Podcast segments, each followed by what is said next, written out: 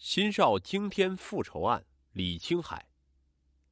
这是一宗何等的惊天大案！一家十三口满门遇害，年龄最大的四十二岁，最小的还是两岁幼儿。这是一场何等惊心动魄的战斗！全省三千民警布下天罗地网，围追堵截，浴血奋战，仅用二十个小时便将杀人恶魔擒获。一九九九年八月三十一日。湖南省邵阳市新邵县平上镇磨石小学，新学期开学后，交完学费的孩子们带着一份新的希望和期盼离开了学校，热闹的校园又恢复了昨日的平静。快走，再晚信用社就关门了，这么大笔钱放在身上不安全。马上就走。会计李莫仪拿起装着六万九千一百九十五元的学费的黑提包。和老师刘明华、李洪东匆匆骑摩托车往平上镇红溪信用社赶。天已经有些昏暗，行人渐渐稀少，摩托载着他们在曲折盘回的山道上疾驶。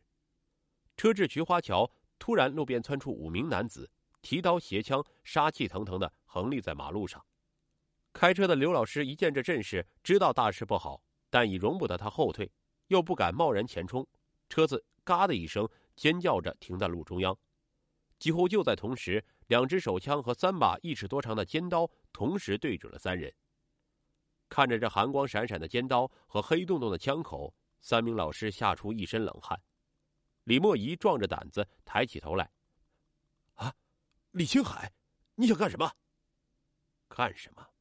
我知道你包里有钱，但是你是我老同学，我不为难你。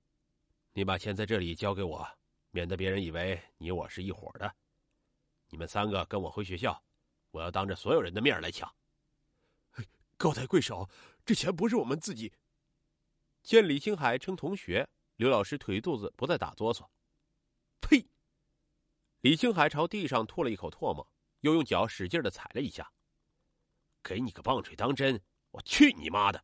不在这里抢你的钱，就是给你天大的面子了。再啰嗦，就别怪我不客气了。就是，走，再不走就动手了。其余四名男子把手里的刀枪舞得霍霍作响。李莫仪艰难的抬起脚来。你们看见了吗？明人不做暗事，是我李青海抢走了李莫仪的钱。磨石小学校门口，李青海扬起了从李莫仪手中抢过的包，像得了金牌的运动员一般，朝几个正准备离开校园的老师得意扬了扬。是夜，天已麻黑，新邵县公安局刑警大队接到平上派出所打来的电话。众民警火速驱车赶赴现场，车至坝上镇张家坪地段，一伙诚惶诚恐的村民拦住了小车：“快快，三长村出人命案了，一家里死了十几个呀！”这爆炸性的消息把民警们一下子震懵了。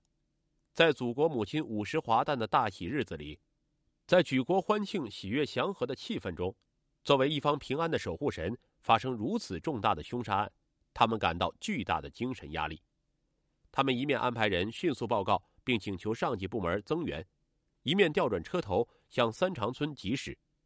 昔日山清水秀、景色宜人的三长村，此时已是血腥冲天，笼罩在一片浓浓的恐怖气氛之中。一栋红砖碧瓦的农舍里，十具尸体横七竖八，三名被砍成重伤者还在呻吟不止，其惨状不忍目睹。一个小时后。新邵警方火速查明抢劫杀人连环大案的元凶就是李青海，其帮凶为劳改释放人员梁再喜、钟高才，外号“药颠子”的李军及小寡头李洪成。李青海究竟是何许人也？为何如此胆大妄为，杀人如麻呢？二十九年前，新邵平上镇三场村，一栋简陋的农舍里，一声婴儿的啼哭打破了山村的宁静。引来了许多看热闹的村民。嘿，这小子虎头虎脑，将来一定会有出息的。左邻右舍的恭维令躺在床上的女人叹了一口气。这个小生命的降临，与其说带给她的是做母亲的喜悦，倒不如说是对父母包办婚姻的无奈选择。这个孩子的名字就叫李青海。李青海在父母无休止的争吵声中一天天长大。他不明白为什么母亲总挥着一张永远也没有笑容的脸。三年后，母亲不辞而别，将满目凄凉的家和不到三岁的小青海留给了老实巴交的农民李默银。也许是品尝过不幸婚姻的痛苦，不到三十岁的李默银带着三岁的儿子没有再娶，单身汉的日子不好过，又当爹又当妈，没娘的孩子日子更难熬。因为没有母亲的缘故，李青海常常遭受无缘无故的白眼，使他那颗小小的心浸泡着苦汁。父子俩相依为命，转眼李青海已长成五大三粗的汉子。生性贪玩的李青海读初中时便染上了偷鸡摸狗的恶习。一九八八年，生母病重，也许是出于忏悔，也许是对人世间留下的那点骨血还有着深深的眷恋。母亲病逝时，一再捎信儿，叫李青海见上最后一面。去吧，青海，到底是你的生母，骨肉连心呐。李默银尽管也恨妻子。但在妻子面临临死前，还是劝儿子去见母亲最后一面。不，当年他狠心丢下我们不管，我死也不会原谅他的。李青海一口回绝。也许连李默银也不知道，在他家门口的那棵歪脖子桃树上，刻着十多条深深的划痕，其中最深最长的，就代表他对母亲刻骨铭心的恨。李青海认为，他和父亲的一切不幸都源于他的母亲。而桃树上其他的每一条划痕，都代表着李青海的一个个仇人，谁欺辱了他，就给谁刻上一刀。一九八九年底，李青海伙同他人盗窃作案，被冷水江市公安局收容审查。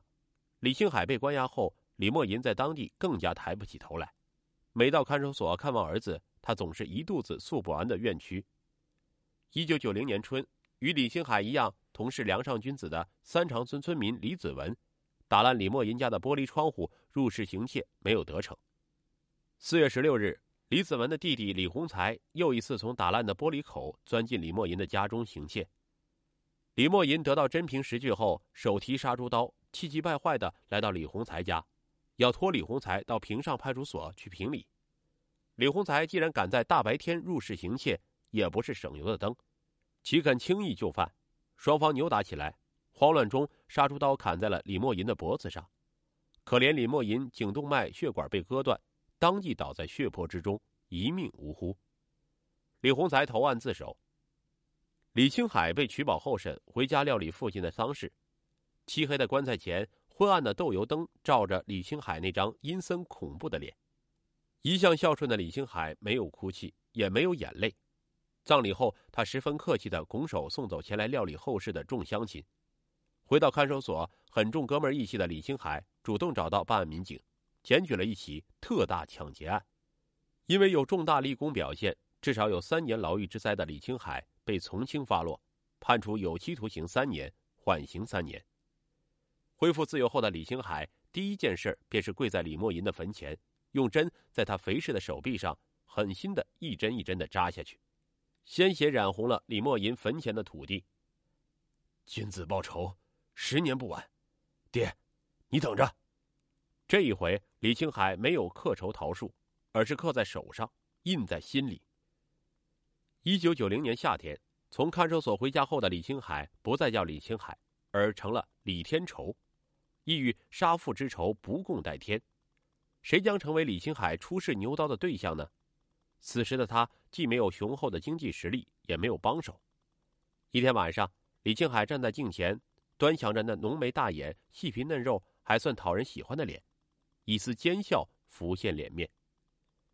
蛙鸣阵阵，长夜难消。嫂子，寂寞吗？要人陪吗？天已经不早了，衣冠楚楚的李星海来到李子文的屋前，见他的妻子正在黯然神伤，便拖了一把小板凳坐在他的对面。此时，李子文因盗窃罪正在服刑。青春年少、独守空房的妻子肖女正落寞无聊，见李青海套近乎，不禁好生感慨，泪水在眼窝里打着圈人生在世，及时行乐，为个不中用的男人守活寡，值吗？李青海趁热打铁，见肖女不吱声，知道有缝可钻，便顺势往她身边靠了靠，用手抹去她挂在脸上的泪花。让我陪陪你吧，嫂子，你聪明能干又漂亮，自从你嫁到三长村，我就打心眼里喜欢上你了。李青海读书读的不多，但从小是能说会道，是有名的嘴甜哥。久守空房，耐不住寂寞的肖女哪禁得住此时送来的温存和奉承？只几个回合便投入了李青海的怀抱。